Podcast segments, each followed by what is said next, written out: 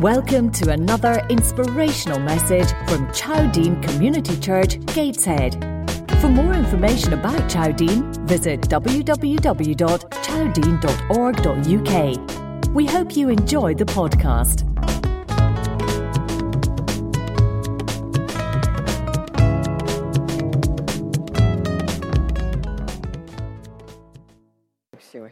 Well, today we're going to start a new 10 week teaching series looking at the Lord Jesus, looking at his life, his ministry, his death, and resurrection.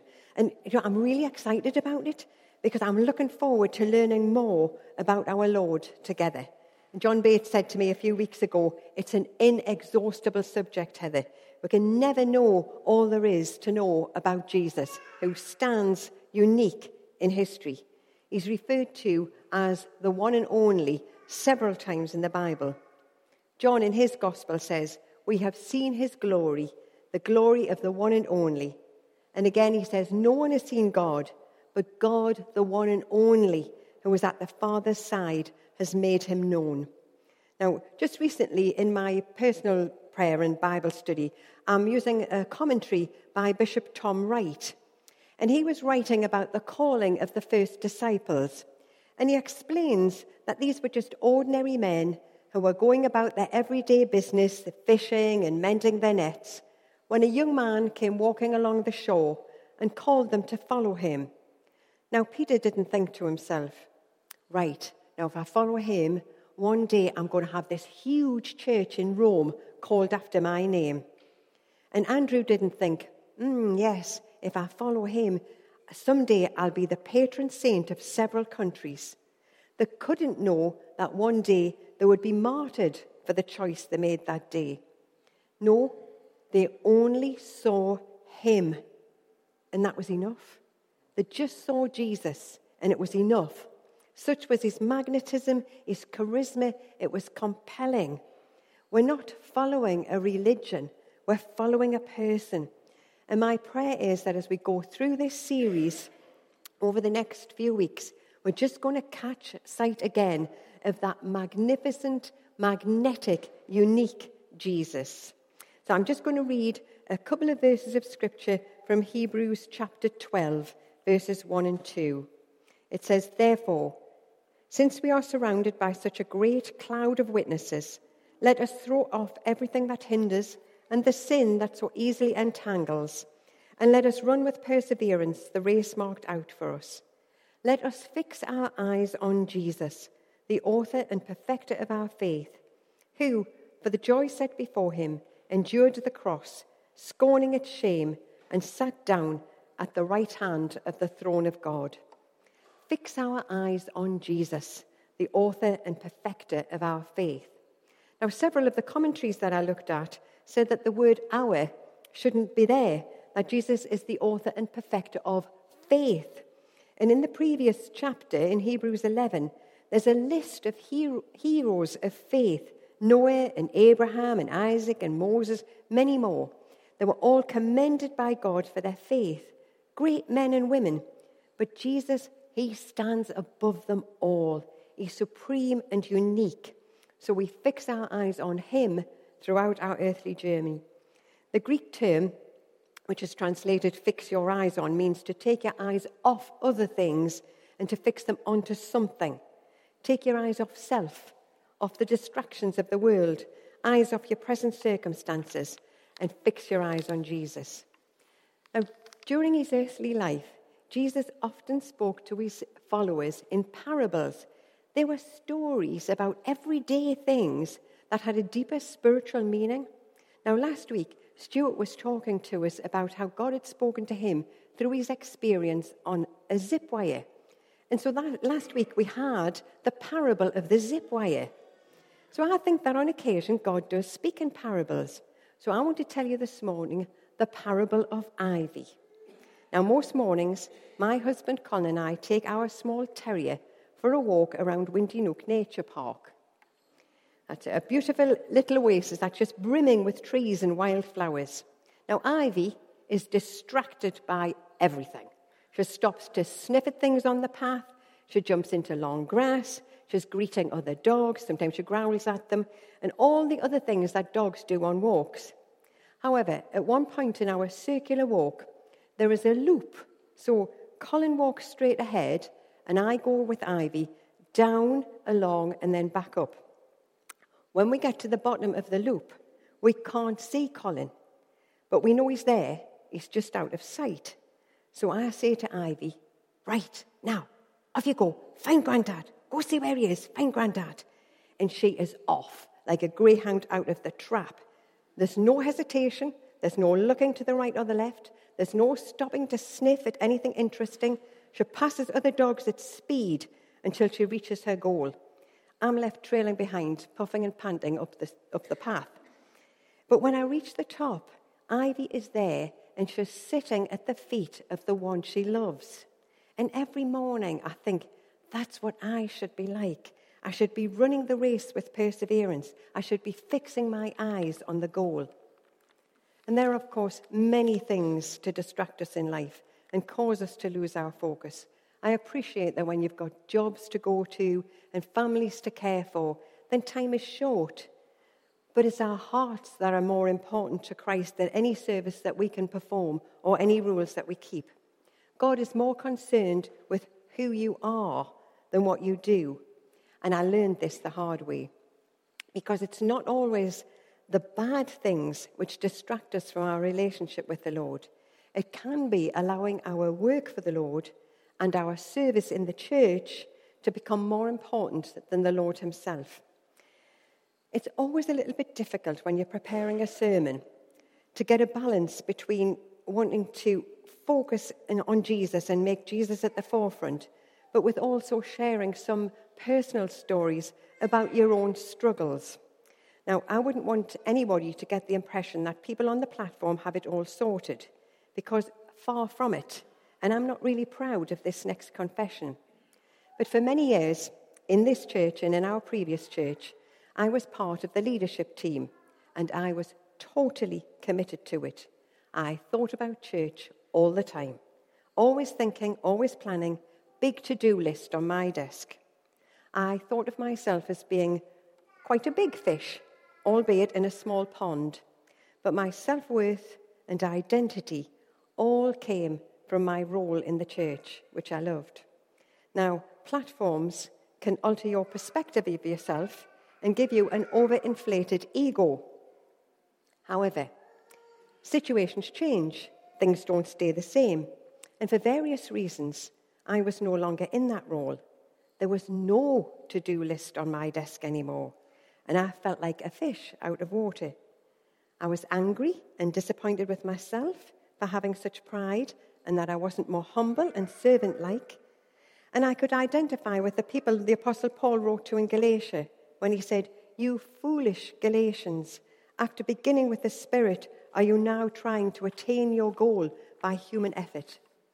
It wasn't that I stopped going to church or reading my Bible or praying, but I was beating myself up for failing as a Christian and not having the right attitude. I thought that God would be grieved by my attitude. However, I now realize that Jesus feels compassion not only for those who are innocent victims, but for those who, like me, were miserable as a consequence of their own bad attitude. There's a song that we sing occasionally that moves me to tears. May I never lose the wonder, the wonder of the cross. May I see it as the first time, standing as a sinner lost, undone by mercy and left speechless, staring wide eyed at the cost. May I never lose the wonder, the wonder of the cross. I can now see and thank God that He rescued me from myself and I'm not saying that everything I do now is from pure motives, but I'm no longer trying to earn approval. I know that God loves me and you, not for what we do, but because He is love. Although I think it's still important that we obey His word. And I share that this morning to help us to see that it's not just bad things that can cause us to lose our focus. It can be worthwhile things that capture our hearts but our main focus must always be on the Lord Jesus. I read a book a little while ago. In fact, I read it twice, I really liked it. It's by Judah Smith and it's called Jesus is blank. And I thought, Jesus is, now fill in the blank. What would you say? Jesus is what?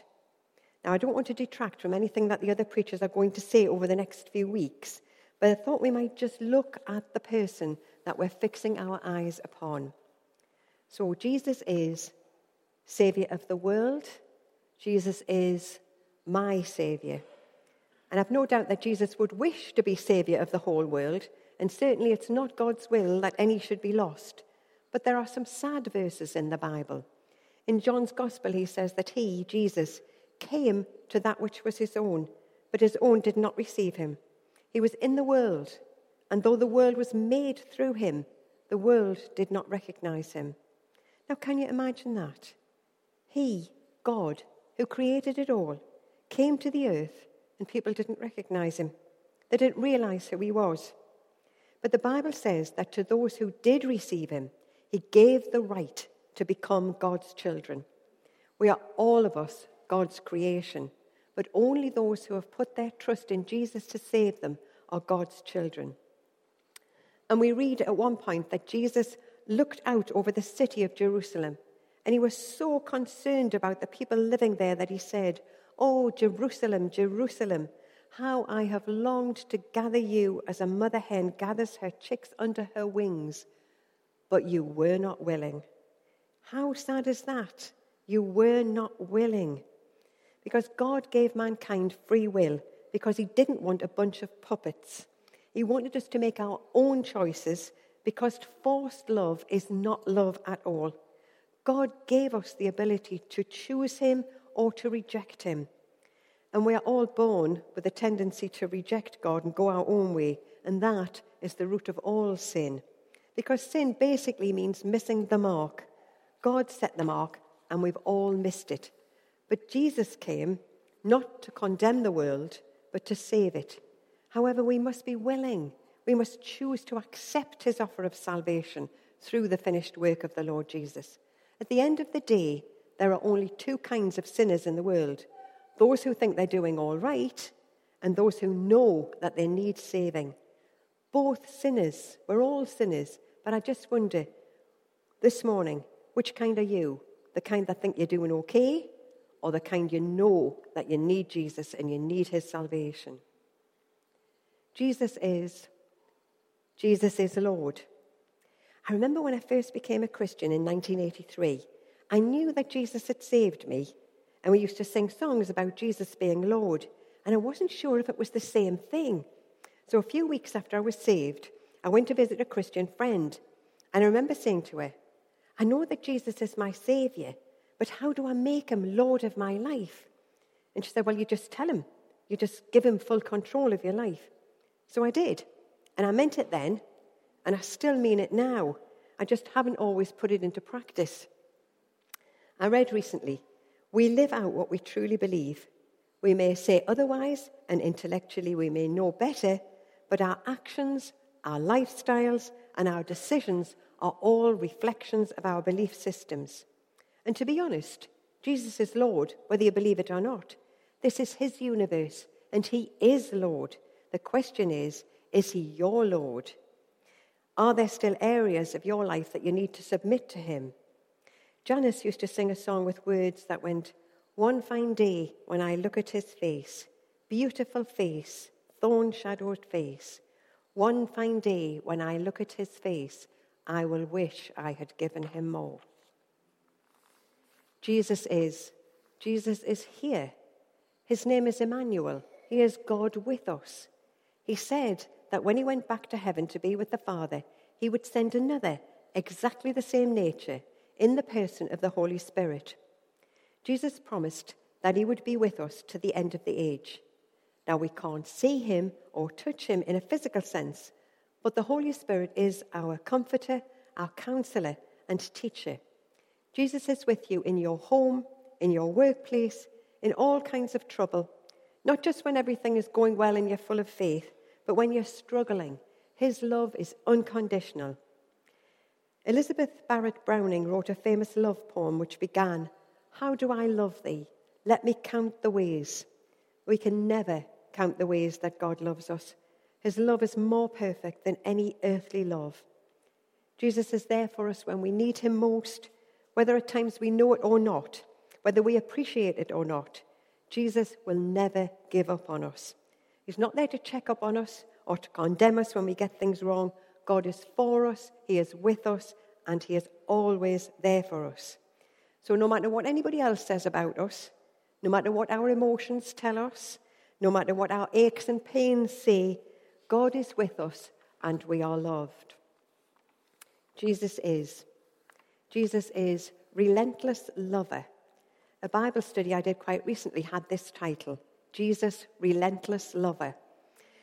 It's not a Bible verse, words exactly, but I thought it was very apt. It does say much of the truth about him. Because Jesus told stories to show the kind of love that Jesus, that God has for mankind. He talked about lost sheep, where the shepherd left the 99 other sheep to go and search for the one that was lost. A lost coin that a woman swept and searched until she found it. And in both cases, there was rejoicing when the lost item was found. In the story of the lost son, the boy asked his father for his inheritance early, and he went off and squandered his fortune. Then he found himself in real trouble, alone, friendless, and starving. Eventually, the son thinks to himself, Even my father's servants have enough to eat. I'll go back and offer to be a servant in my father's house. Along the road, he was rehearsing what he would say Father, I have sinned against heaven and against you. I am no longer worthy to be called your son. Father, I have sinned against heaven and you. I am no longer worthy to be called your son. He was filthy. His clothes were rags. He was destitute. But the Bible says that when he was a long way off, his father saw him coming. He ran to his son and he kissed him and he welcomed him home with open arms. And I just thought, look at the expression on that father's face. Bring the finest robe, put sandals on his feet and a ring on his finger, kill the fattened calf. We must celebrate the return of my beloved child. Now, when God looks at us and sees the state we're in, he doesn't sit back and think, well, they got what they deserved. He is filled with compassion and longs to bring us home. It's mind boggling that the sustainer of the universe, who dwells in unapproachable light, pursues us. He has chosen you not because he had to, but because of love.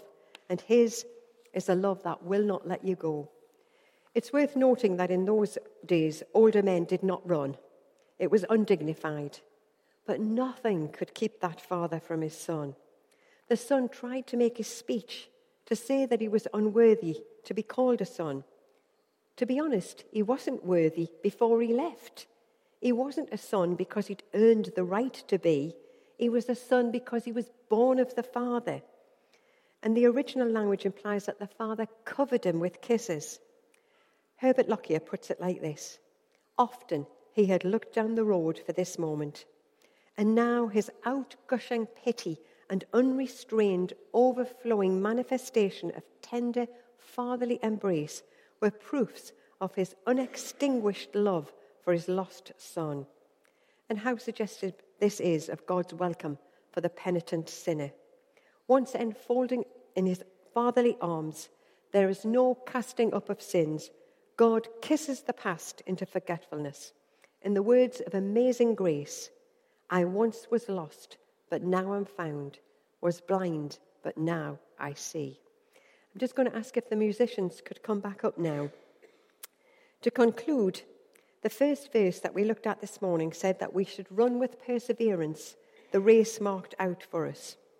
In 1981, a man named Bill Broadhurst entered a 10k race, in spite of the fact that 10 years earlier he'd suffered a brain aneurysm. He knew it wouldn't be easy, but a famous long distance runner and his own particular hero, Bill Rodgers, was competing in that race. Rodgers won the race that day in 20 minutes and 37 seconds. Bill Broadhurst was still struggling after an hour. His paralyzed left side felt like a dead weight. After two hours, cars were let back onto the streets, so crossing was really difficult. At two hours and 20 minutes, Bill didn't think he was going to make it, but then he saw the end. As soon as he saw it, his heart sank. The banner was gone and everybody had left. As he limped forward, he noticed there was a small group of people to one side. They moved to greet him, and Bill Rodgers, the winner of the race, was waiting there for him.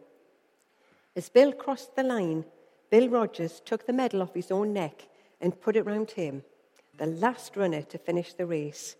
And what a picture this is for us. Jesus, the first runner, the author and perfecter, has not forgotten us, struggling runners that we are. He has taken hold of us, making us fit for the race, and He's cheering us on towards the goal. So let us fix our eyes on Him.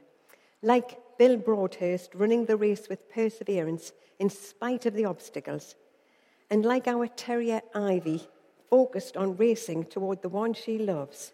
So whether you're like Ivy, racing ahead, or like me, struggling to get there, eventually we will be there, sitting at the feet of Jesus.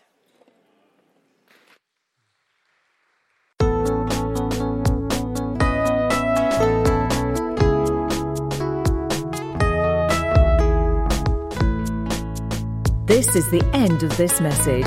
We hope you enjoyed it. If you want to find out more about our church, please visit www.chowdean.org.uk. And please take a minute to rate our podcast on iTunes.